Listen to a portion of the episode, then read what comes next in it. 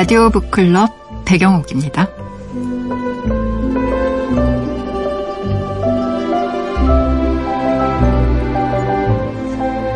어떤 일을 하거나 누군가를 만나다 보면 그만 문을 닫고 나설까 싶을 때 아직은 나를 향한 문이 열려 있는 때가 있습니다. 누군가 나의 계획에 의견을 보태고 등을 밀어주기도 한다는 느낌. 그럴 땐 생각하죠. 이것은 무슨 의미일까?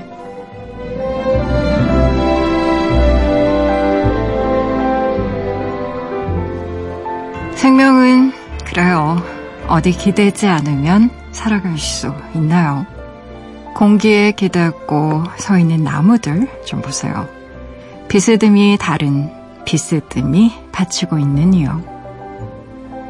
정현종 시인의 비스듬히라는 시처럼 다 알 수는 없지만 우리는 모두 서로가 서로에게 비스듬히 기대 숨을 돌리고 다시 힘을 내며 살아가고 있죠. 10월 14일 라디오 북클럽 라디오 개편으로 처음 인사드리는 작가 배경옥입니다. 잠시 광고 듣고 오겠습니다.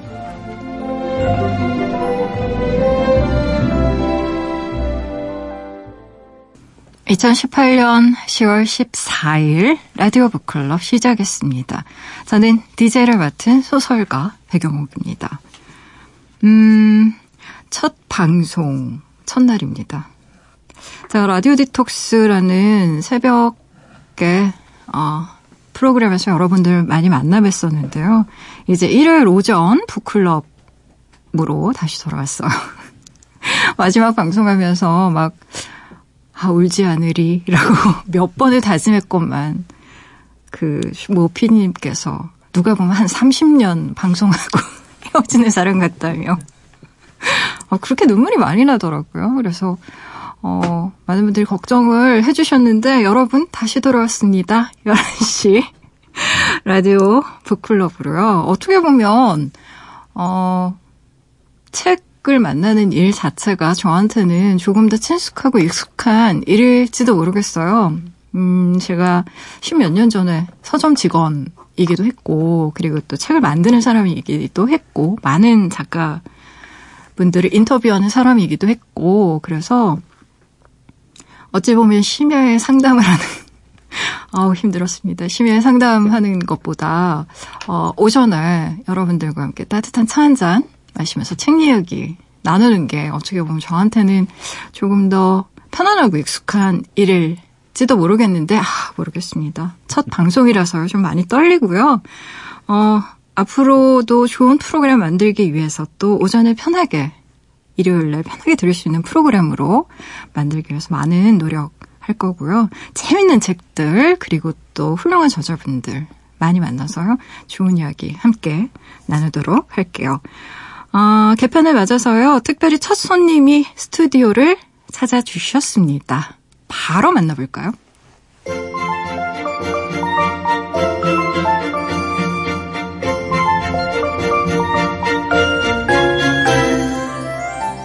일요일 오전 향기로운 정원에서 만나는 책을 닮은 사람들. 라디오 북클럽 백작의 초대석.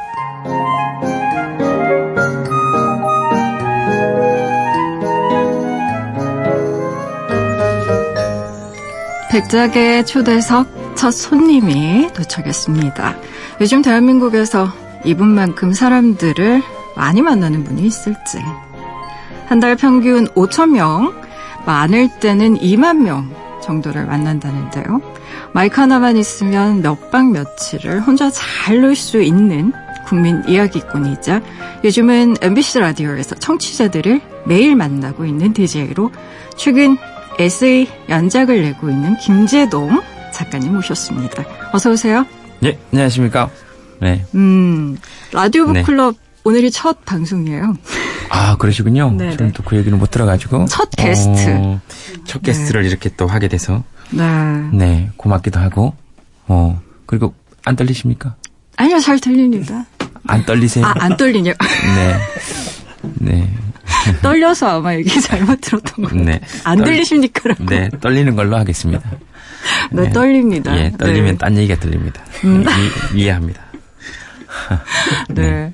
아니, 뭐, 김재동 씨 하면 뭐 워낙에 바쁜 걸 만인들이 다 알고 있는데, 그 와중에 책을 내셨단 말이에요. 음, 네. 대단하십니다. 아닙니다, 아닙니다. 제- 제목이 당신이 허락한다면 나는 이 말을 하고 싶어요. 라는 제목인데, 어, 겸손해요. 굉장히. 어, 뭐, 이야기하던 도중에 네. 말이 나온 걸 그대로 뽑아서 제목을 음. 한 거라서요. 네. 그, 이제, 무슨 이야기를 막 하다가 제가 기억이 나는데, 그때 뭐 이렇게 젊은 청년들 모여 있었고요. 네, 거기서 이렇게 얘기하다가 제가 이런 얘기를 해도 될지 모르겠지만, 음. 여러분들이 허락하면, 음, 허락하면 나는 이런 말 하고 싶다. 그러고 시작했던, 음. 네. 그 문장에서 그대로 뽑아왔습니다. 저는 이 책을 읽으면서 만약에 제가 제목을 뽑는다면 네. 예, 헌법이 하는 말, 아, 그래요? 어, 네. 그것도 좋았겠네요. 헌법이 하는 말이라는 제목이 떠올랐고 보통 작가들은 제목을 자기가 못 짓거든요. 제목 지을 음. 권한이 별로 없어서 이거 음. 편집팀에서 뽑았을 것 같은데. 아, 이거는 그 두 개, 네. 두개 정도에서 저번 책도 그렇고, 음. 저는 지난번 책은, 어, 제가 정했고요. 네. 그럴 때 있으시죠는 제가 정했고, 음. 그래서 벌써 출판사에서 정한 것 같지 않죠? 책 제목 같지 않잖아요. 이번 책 제목은, 네. 어, 뭐이 두 가지 사이에서 늘 고민했는데, 음. 음, 좀 많이 읽으셨으면 좋겠다라는 음. 느낌이 있어서, 원래는 저는 헌법으로 좀 유인하는 방법이 뭐가 있을까라는 생각을 좀 했어요. 아. 약간 진입장벽을 네, 낮춰서 네, 네. 좀 친근한 느낌이 들고. 그래서 말을 잘하는 법. 저는 또 말하는 사람이니까 헌법에 그렇게 해서 매료된 측면도 있거든요. 말을 네. 하는 사람이니까. 음. 잘하는 사람이 아니라. 그래서 두 가지 중에 고민하다가 뭐 이걸로 한 거죠. 네, 음. 출판사하고 여러분들의 검토 과정을 거쳐서 음. 이게 훨씬 더 좋겠다. 근데 뭐 예상대로 책은 잘 나가고 사실은 굉장히 트렌디한 제목이에요. 예, 제 작가님. 지금 제가 작가님이라고 아? 부르니까 일단 작가로 모셨으니까. 네. 근데 사실은 굉장히 트렌디한 제목인데 내용은 헌법 이야기란 말이에요. 네. 근데 헌법이라는 게 어떻게 보면 우리한테 굉장히 낯설고 어떻게 네. 보면 좀 아, 너무 어려운 거 아니야? 라는 음. 얘기 또 생각이 제일 먼저 나고 또 개그맨 이 헌법 네. 이야기를 한다라고 했을 때 사람들이 생각하는 어? 라는 생각이 들수 네. 있는데 제가 이 책을 읽으면서 느꼈던 어떤 감정은 뭐였냐면 아 이분은 정말 말해주고 싶었구나 사람들한테 본인이 느낀 걸 말하자면 네. 헌법이라는 게 내가 지켜야 할 것이 아니고 나를 지켜주는 것이었구나라는 어떤 일종의 각성이 오는 순간 음, 네, 어떤 감동이 있어요. 왜냐하면 보면 소름이 돋을 만큼 감동적 그리고 막 음. 울컥 음. 그리고 시처럼 느껴졌고 문학 작품 같았고 이런 레토릭이 굉장히 많이 나온단 말이에요. 근데 네. 사실은 보통 작가들이 원고를 쓸 때 그런 거 빼거든요.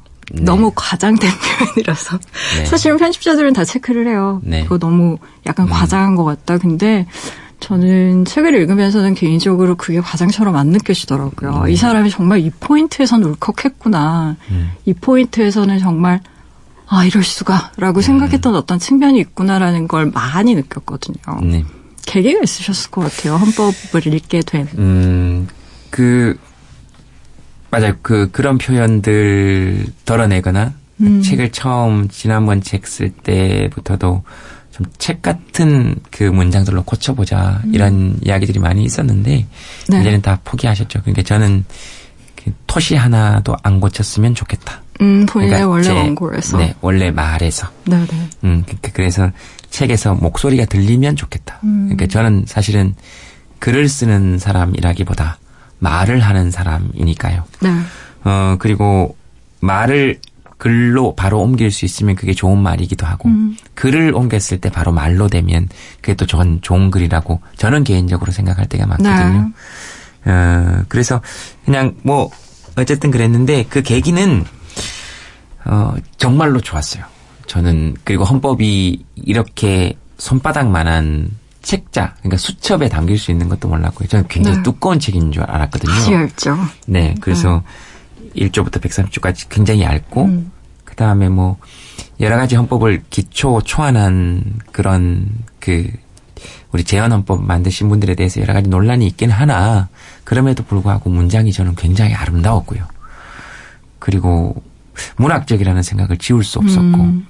그 다음에 이렇게 탁탁 떨어집니다. 이렇게. 그, 옷, 좋은 옷 보면 맵시 떨어지듯이. 이렇게 네. 착착착착 문장들이 음. 떨어져서 아까 그런 말씀하셨잖아요. 사실 그 울컥한다 이런 거 다 덜어내자 그랬는데 어 그 맵시를 따지려면 그걸 덜어내야 되는데 이 맵시를 표현하기 위해서 그냥 제가 했던 그런 말들을 그대로 살리는 게 좋겠다 싶었어요. 그 어차피 이렇게 덜어내봐야 좋은 글을 쓸 자신은 없었기 때문에 네. 근데 그 굉장히 좋았어요 저는 그 음. 되게 많은 힘이 됐고 어 저한테는 심리 치유서이기도 했고 네. 방법이 뭐 그래 그랬어요. 예. 저는 어떤 생각이 들었냐면 이제 네.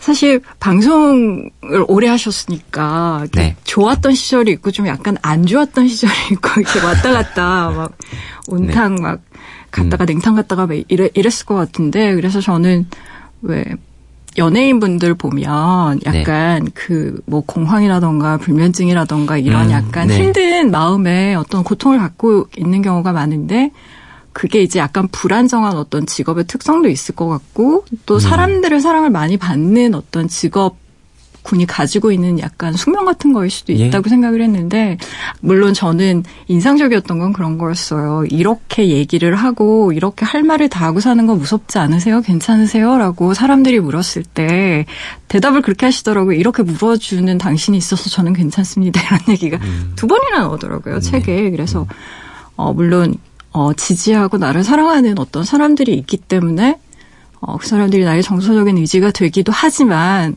내가 법적으로 법적으로 내가 내 권리를 보장받을 수 있고 나를 지킬 수 있다라는 걸 알았을 때 느꼈던 어떤 기쁨이 굉장히 컸을 것 같아요. 불안한 사람이고 외로운 사람이라서. 근데 우리 모두 다 그렇거든요. 근데 사실 문학의 힘은 그런 거거든요. 아무도 몰라주던 내 마음을 네. 어떤 문장 하나가 알아주고 연고처럼 나의 상처를 발라줄 때 음. 어떤 그런 굉장히 큰 충만감 같은 게 있어요. 뭐 문학이 사는데 그렇게 도움이 되는 건 아니지만 그게 도움이죠. 실용적인 어떤 측면에서는 근데 음. 어, 의미를 만들고 뭔가 삶을 굉장히 충만하게 만든다는 점에서의 역할이 있는데 헌법을 사실은 문학 작품처럼 읽으신 측면이 그런 게 아니었을까 싶다는 생각이 많이 들었어요. 네, 저에게는 저에게는 그랬어요. 저에게는 음.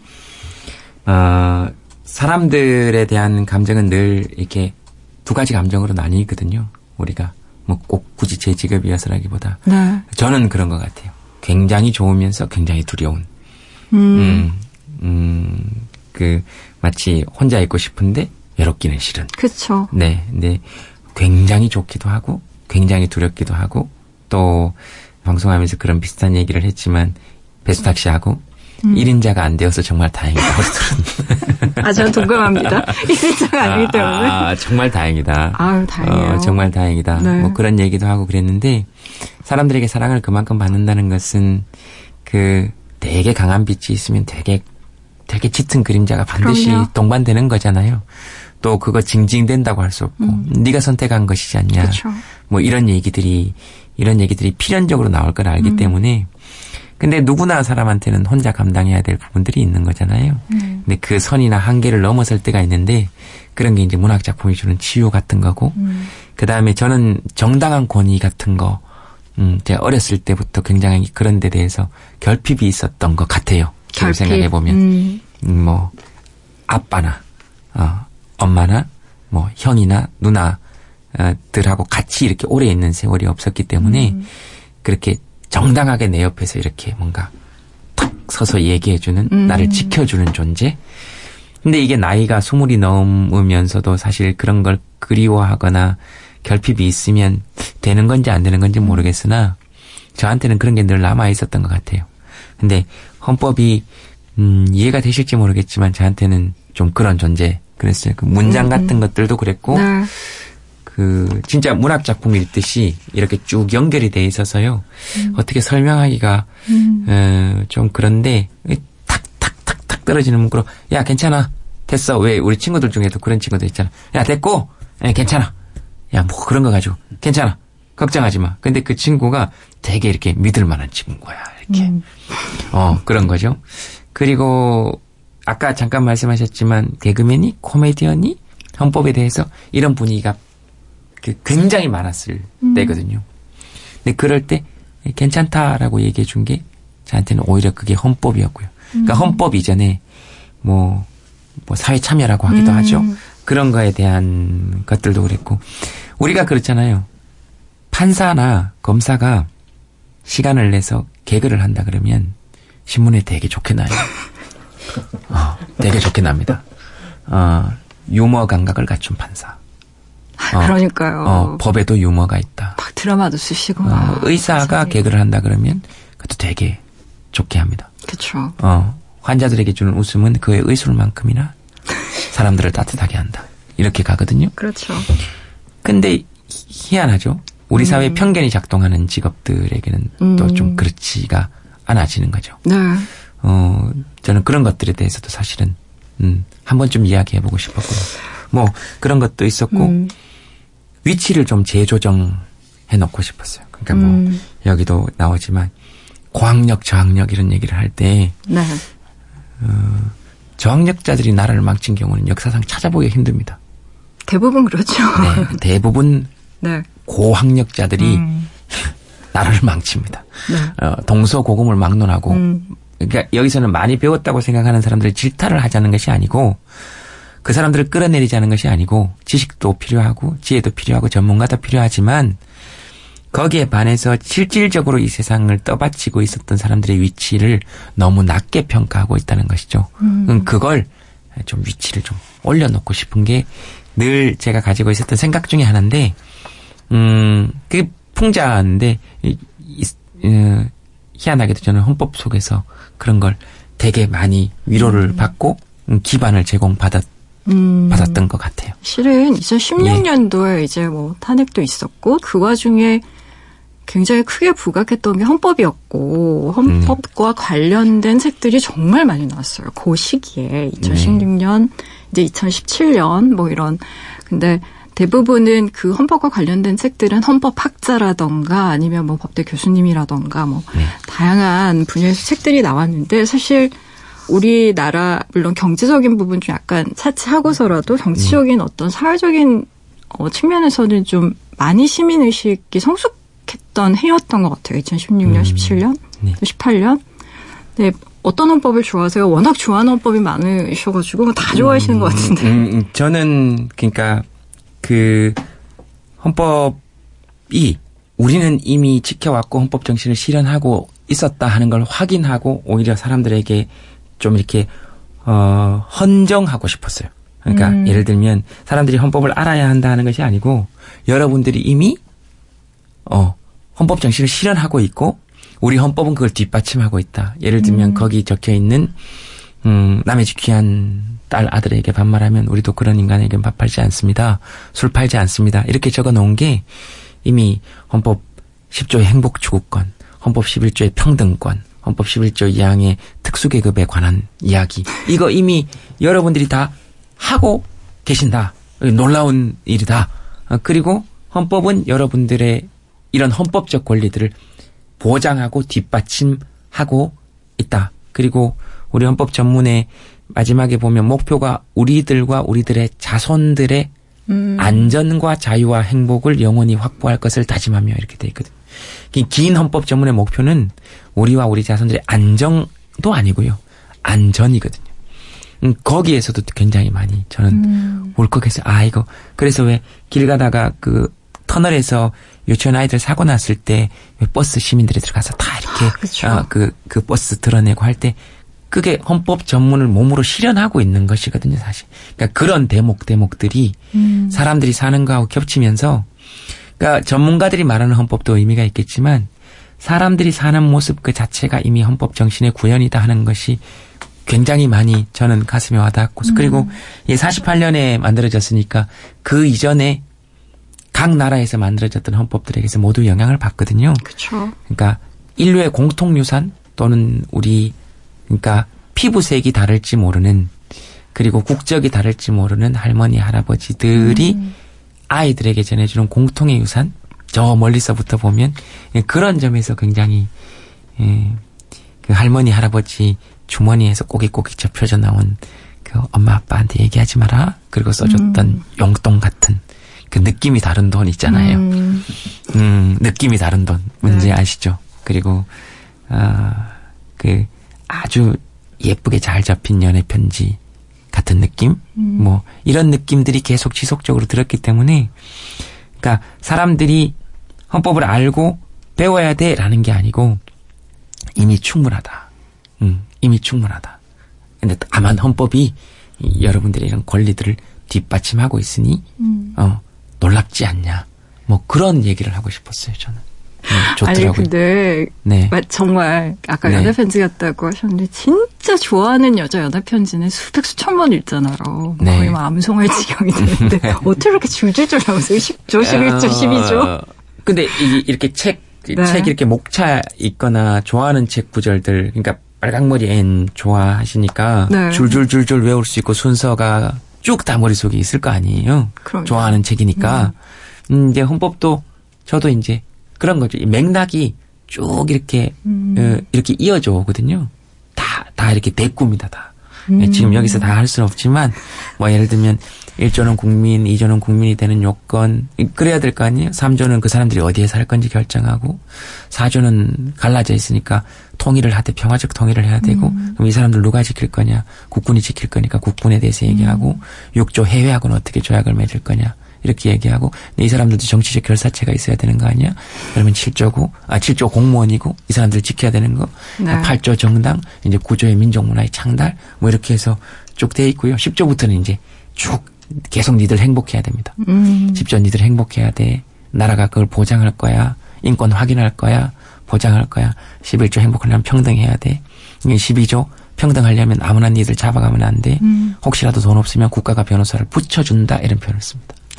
네. 그래요. 이게 네. 애정이 네, 없으면 쭉 돼 있습니다. 실은 그러니까. 그러니까 자기만의 어떤 스토리텔링이 된 것 같아요. 헌법 안에서. 예, 헌법 음. 자체가 저만의 스토리텔링이 된 것, 그러니까 이야기를 하는 구조가 돼 있기도 하지만 헌법 자체가 읽어보면 큰 이야기 책이라고 저는 그 봤어요. 서사시처럼. 네, 제가 그래서 개인적으로 좋았어요. 책을 읽으면서 어, 두 가지 지점에서 이 책이 굉장히 관심이 많이 가는 측면이 있었는데 뭐야- 뭐냐면은 아까 국가가 결국은 지향하는 게 국민들의 안정이 아니라 안전이다라는 말을 네. 하셨는데 음. 이런 말들이 나온단 말이에요. 구별과 차별은 다른 거고 권력과 권한이 다르다. 그리고 중립과 공평도 다르다라는 네. 어떤 사실은 사람들이 우리나라 사람들이 어 가장 많이 틀리는 이야기들 중에 하나가 뭐냐면 다른 걸 자꾸 틀리다고 얘기하는 거거든요. 음, 그걸 네. 굉장히 혼동해서 쓰기 때문에 아까 말씀하신 것처럼 자유랑 여유는 또 다른 말이고 사실 작가는 늘 그런 어떤 어, 그 단어의 그 차이점에 대해서 굉장히 주안을 두고 문장을 만들려고 음, 노력하거든요. 그렇구나. 이를테면, 네. 그쵸, 중요랑 소중도 다른 개념이에요. 소중하다와 아, 중요하다는 다른 음, 개념인데, 네. 이제 저는 그런 그러네요. 지점에서 이 책이 섬세하게, 어, 권한 대행이지 권력 대행은 아닙니다라고 이야기해 음. 주시는 부분들이 좋았어요. 왜냐하면 사람들이 폭력적이 되어가는 순간은 그런 것들이거든요. 아주 음. 작은 것 같지만 하나하나 무시하고 그냥 아무 생각 없이 쓸 때, 음. 그때 이제 많은 것들이 무너지고 어, 이어서 질문 하나만 더 드리자면 그런 네. 의미에서 무죄 추정의 원칙과 관련된 챕터가 많은 게 굉장히 인상적이었어요. 음. 쟤를 왜 안 가도 쟤는 쟤 왜 구속영장이 발부가 안 돼? 이런 부분에 있어서 굉장히 이렇게 좀 뭐라고 해야 되죠? 어 흥분하거나 또는 그 굉장히 분노하는 경우가 많잖아요. 특히 뭐 재벌과 관련해서라던가 뭐 아니면 권력자들 같은 경우에 근데 이 무죄 추정의 원칙과 관련해서 이렇게 많은 장을 할애해서 이야기했다는 게 어, 저는 또 굉장히 의외였어요. 그리고, 아, 이 책이 가치가 있다. 예, 다 어떤 측면에서는. 왜냐하면 보통 사람들한테 사실은 막 박수 받고 그럴 만한 내용이 아닐 수도 있거든요. 왜냐하면 오해받을 수도 있기 때문에 잘 풀어서 음. 설명을 해야 되는 측면도 있고 그리고 아마 그걸 굉장히 성공적으로 하신 것 같은데 어. 뭐 이를테면 인권의 문제도 우리가 텔레비전에 살인범, 막 연쇄살인범이라던가 음, 네. 성폭행범 네. 이제 얼굴 가려주면 저것도 무슨 인권이 있다고 가려주냐 까라 막 이런 얘기 정말 많이 나오니까. 네. 근데 그럼에도 불구하고 그 사람의 얼굴을 가리고 그리고 그 사람의 얼굴을 드러내지 않는 어떤 그런 어 우리 말, 말하자면 그 과거의 그 선조들이 마련한 어떤 그런 음. 원칙이라는 게 있는 거잖아요. 음, 근데 네. 감정과 원칙이 사실 충돌할 때가 많잖아요. 엄청 많죠. 네. 네. 그래서 네. 그런 감정과 원칙 사이에서 늘 고민할 때 어쨌든 우리가 합의해 놓은 원칙을 기준으로 삼아야 하는 건 틀림없다. 음. 왜냐하면 그 감정을 지금은 우리가 옳다고 이야기할지 모르나 그리고 옳아 보이고 또 전 지금도 그것이 옳다고 믿어요. 음. 그런 감정이 올라올 때. 그런데 다른 사람들이 그 감정만으로 힘을 잡았을 때 그 감정을 제어할 수 있는 유일한 게 사실은 법이거든요. 음. 제가 봤을 때. 네. 음, 그러니까 그 원칙에 한해서 서로의 감정을 이야기할 수 있는 거, 어, 그거는 음, 반드시 필요하다고 생각해요. 음. 다만 또 역설적으로 늘 얘기하죠. 당신은 늘 옳다라는 말을 제일 제가 제일 좋아하는 말 중에 하나라고 얘기하는데 자기 감정이 옳다라고 인정받는 순간 토론의 여지가 생기는 경험을 하거든요. 그렇겠네. 그런 생각이 들겠다. 어, 얘기해 보자. 그러면 이게 과연 이런 게 맞는 것인가에 대한 감정을 인정받고 났을 때 생기는 감정의 음. 여유 같은 거 있거든요. 예, 저는 그런 게 헌법이 보장하고 있고 아까 말씀하신 것처럼 무죄 추정의 원칙만큼이나 말할 권리 21조도 중요하지만 말하지 않을 권리 음. 그 권리 자체가 전 되게 또 가슴이 와닿았어요. 말하지 않아도 좋아. 예, 어떤 어떤 사안에 대해서 너 의견을 표명하지 않아도 좋아. 그리고 너한테 하는 진, 너한테 네가 한 말이 유일하게 불리한 거면 너 그거 하지 않아도 돼. 어. 뭐 그런 거는 음, 진짜로 그 보호받는 느낌이 들잖아요. 근데 네. 보통 힘 있는 사람이나 죄 있는 사람들이 그런 걸 사용하는 경우들을 많이 봤기 때문에 악용하죠. 네, 네. 악용되는 걸 봤기 때문에 그런데 네. 그런 권리가 우리에게 주어져 있다는 건 사실은 음. 굉장히 중요한 거라고 생각해요. 그렇죠. 그러니까 그 원칙을 그들을 위해서가 아니라 우리를, 우리를 위해서. 위해서. 지키는 것이 음. 옳지 않나 하는 게 저희 생각이에요. 그래요. 네. 어, 라디오 북클럽 배경옥입니다. 개편 첫 시간으로 당신이 허락한다면 나는 이 말을 하고 싶어요. 책으로 찾아온 김재동 씨와 함께하고 있습니다. 잠시 광고 듣고 올게요.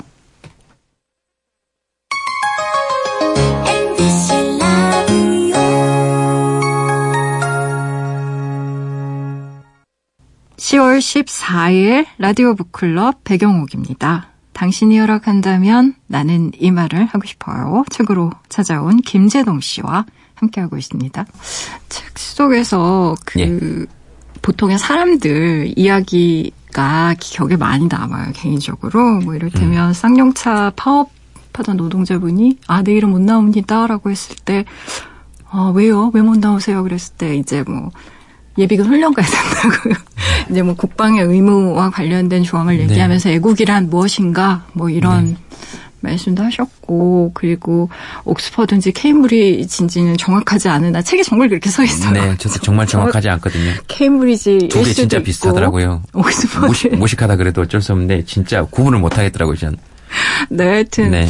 그 어느 대학에선가 뭐 대학을 이렇게 창립했거나 내지는 네. 뭐 뭔가를 크게 기증을 했거나 하는 분들의 이제 동상이 네.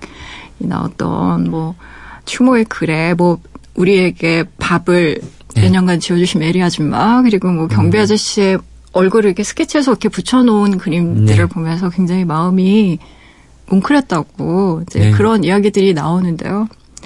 어 그런 이야기들을 발굴해서 사실 간직하는 게 이야기를 하는 사람으로서는 굉장히 중요할 것 같아요. 음. 어. 그 실제로 굉장히 좋았습니다. 그거 보면서 자기가 제가 대우받는 느낌도 들었고 음. 그러면서도 여러 가지 생각이 들죠. 가끔 어 그럼들어 티격태격하기도 하고 어 그러면서 이 이 아이들이 이런 일을 했다는 게 되게 고맙기도 하면서 사실 보니까 우리가 제일 도움을 많이 받는 사람들은 어찌 어찌 보면 우리가 제일 잘 대우 안 해주는 사람들일지도 모르겠다는 아, 생각이 들었어요. 그럼요. 음. 그럼요. 버스 탈 때, 지하철 탈 때, 사실 우리 막 이렇게 우리가 우러러보는 사람들이 도움 받는 경우가 사실 잘 없거든요.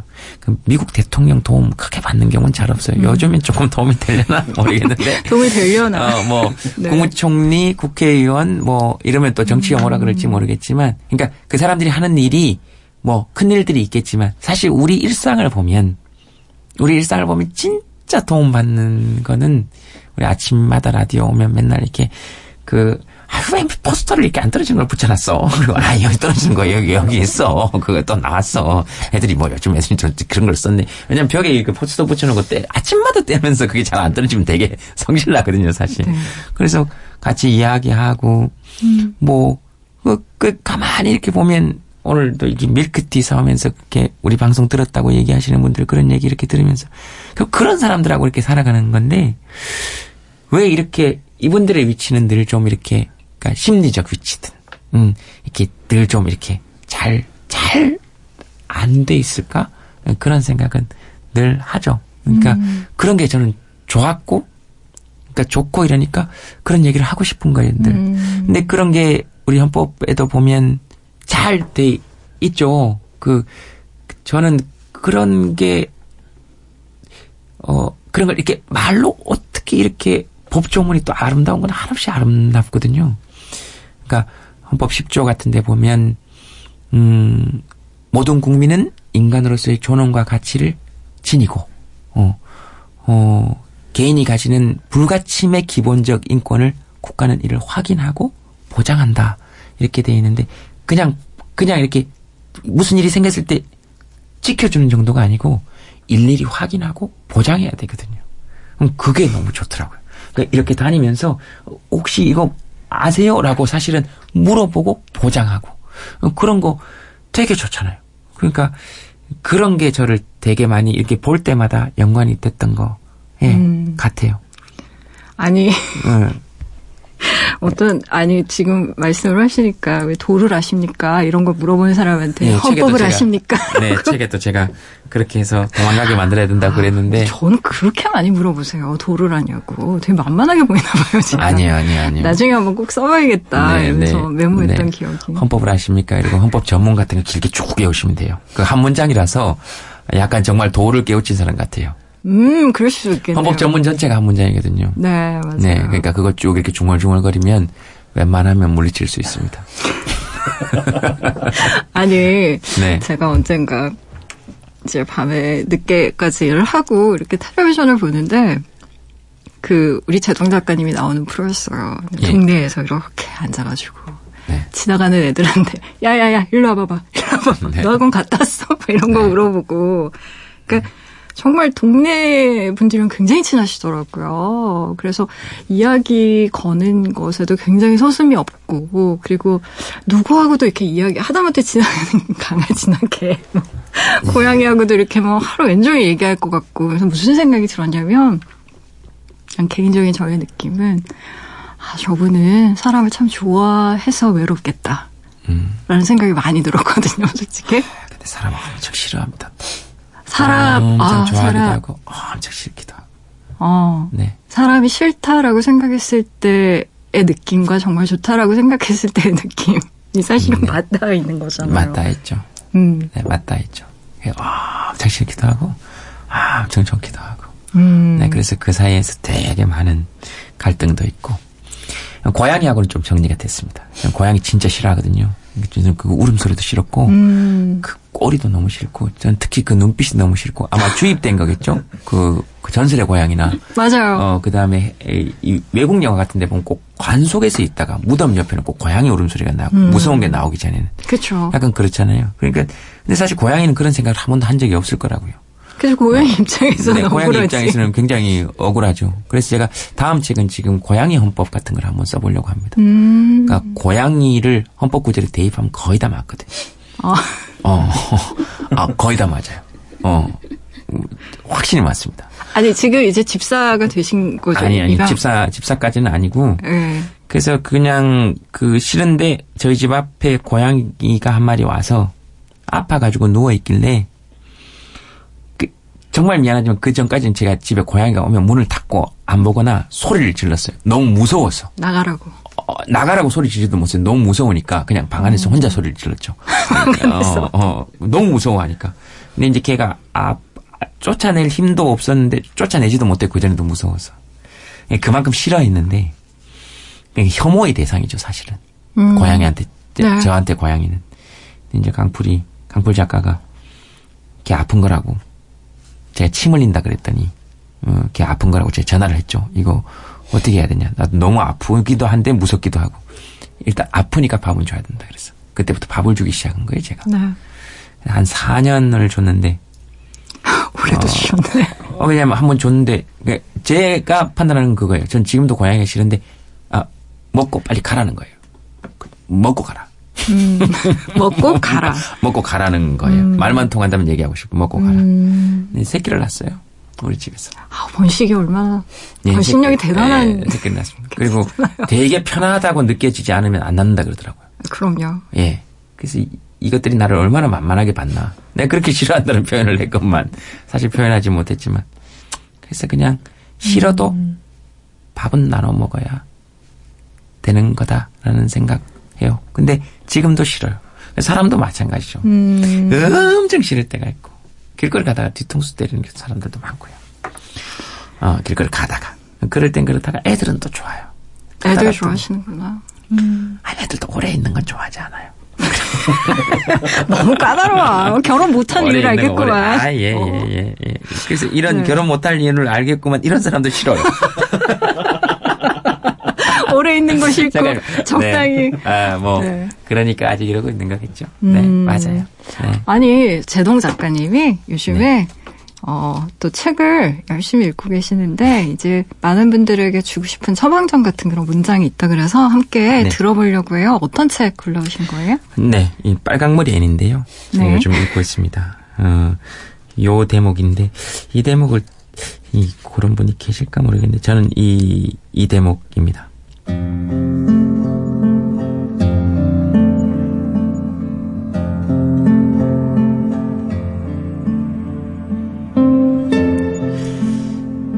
어, 아주머니 같은 사람은 싫어요. 싫어. 싫어. 정말 싫어. 싫다고 소리칠 때마다 발 구르는 소리도 점점 커졌다. 어떻게 저한테 깡마르고 못생겼다고 할 수 있어요? 어떻게 제가 주근깨 투성이에 머리가 빨갛다고 말할 수 있는 거죠? 아주머닌 뻔뻔하고 예의 없고 인정머리 없는 사람이에요. 애는 조금도 굴하지 않고 머리를 꼿꼿이 지켜들고 범뜨기는 눈으로 주먹을 불끈진 채 전기를 뿜듯 씩씩거리며 린드 부인에게 계속 대들었다. 어떻게 제게 그런 말을 할 수 있어요? 아주머니를 절대 용서하지 않겠어요. 절대로, 절대로.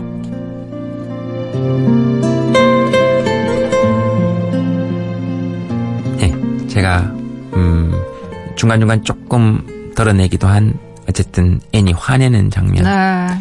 누가 봐도 마을의 권한자인 아주머니에게 저렇게 화를 낸 사람은 마을의 토착민들도 힘들었거든요, 사실. 토창민도 힘들었죠. 근데 이제 집에서 어쨌든 아직까지는 좀 눈치를 볼 수밖에 음. 없었던 아이가 어, 도착한 지 얼마 되지 않았던 그 아이가 어떻게 보면 그 마을에서 가장 많은 여론을 좌지우지하고 있었고 누구에게나 뭐 본인은 아니었겠으나 본인이었는지 아니었는지 모르겠으나 자기의 존재에 대해서 아무렇지도 않게 말하는 사람에게 머리를 꼿꼿이 지켜들고 증기를 내뿜듯이 음. 발을 구르며 화를 내는 모습은 예, 저는 여기에 이런 말을 아, 붙여도 되는지 모르겠지만 우리 헌법과 맞닿아 있다고 생각합니다.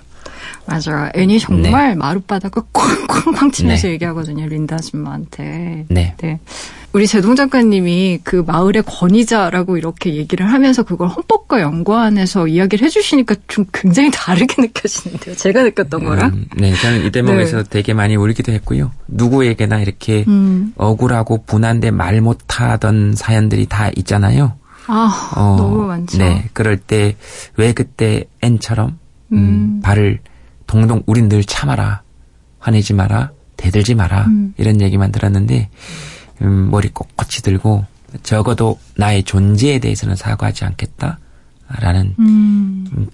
그런 그런 말 왜 누구한테 진작 듣지 못했을까 이런 생각 음. 예 해요. 늘 늘 뭐 좋은 게 좋은 거다 음. 이런 얘기 들었는데 그런 게 통할 때가 있고 애니 그러잖아요. 참을 거 다 참고 아, 막 얘기하고 막 그렇게 하다가 절대 물러서지 않아야 될 선을 애니 보여줬다고 생각해요. 내 존재에 대해서는 사과하지 않는다. 음. 그러다가 사과하러 가잖아요. 그럼요. 그러다가 근데 결국 본인이 결정하죠. 그쵸. 음, 타인이 아니고 절대로 용서하지 않겠다 그러다가 음. 그렇게 애니 가서 사과할 때가 저는 제일 기억에 남아요. 음. 아줌마에게 그렇게 얘기한 건 모두 사실이지만 사실이라 할지라도 그렇게 말한 데 대해서는 사과할게요. 음. 어, 얼마나 통쾌해요. 어, 나 너에게 얘기한 거 다 사실이지만 사실이라고 할지라도 기분이 나빴을 테니까 사과하겠다. 사실 사과의 정석은 아니지만 어, 네. 저는 애니 음, 그렇게 자기 존재를 강하게 드러내는 데서 인간의 존엄 같은 걸 봤어요. 진짜로 너무 좋더라고요. 그래요. 음. 이번 책 예, 저는 개인적으로는 많이 읽으셨으면 좋겠습니다. 아유 사람들이. 고맙습니다. 네. 새로 나오는 작가님 책도 사람들이 많이 읽었으면 좋겠습니다. 네. 경쟁작을 홍보해주고 있다며 출판사에서 몹시 싫어하고 있습니다. 제동님이 아, 나온다고 하니까. 무슨 내용의 책입니까? 아, 제가 이 예. 프로그램을 하기 전에 라디오를 하나 더 했었어요. 예. 근데 그때 그 라디오 디톡스라고 사실 상담 프로였는데 네. 그 밑줄 사용법이라고 그 클로징을 제가 썼습니다. 그러니까 뭐냐면 사람들의 상처에 음. 그책 속의 문장을 연고처럼 발라준다라는 음. 컨셉이에요. 그래서 어떤 책을 읽어보세요라고 사실 책 처방도 많이 하고 많은 분들 만나면 이야기도 하고 했는데 한 권을 다 못 읽는 분들이 더 많으시더라고요. 너무 바쁘기도 하고 여유도 없고 그래서 아예 구체적으로 문장을 아예 뽑아가지고 음. 그걸 그냥 정말 처방처럼 드리는 음. 그런 코너를 했었어요. 네, 그걸 네. 묶은 책이 나오는 좋네요. 거예요. 네.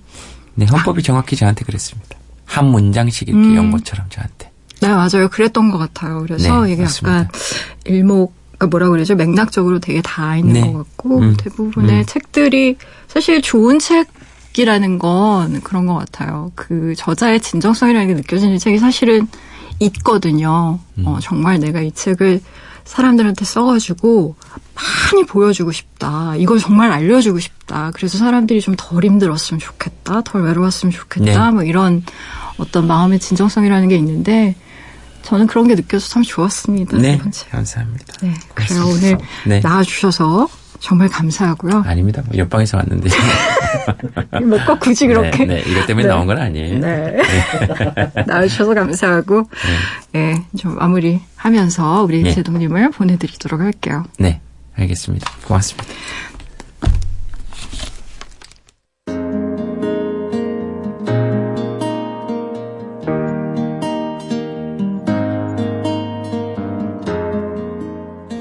나는 모든 차별에 반대한다. 나는 나의 존재에 대해서는 사과하지 않겠다. 앞서 제동 씨가 만난 남아프리카 공화국의 에드위 캐머런 헌법재판관이 한 말이라고 하죠. 내 존재가 존중받고 싶으면 나를 둘러싼 다른 존재들 역시 존중해야 하는 것. 그리고 스스로를 그대로 받아들이고 사랑하는 것. 수많은 삶의 장애물을 헤쳐나가며 상처받고 지친 사람들이 마음의 수첩에 꼭 적어두면 좋겠네요.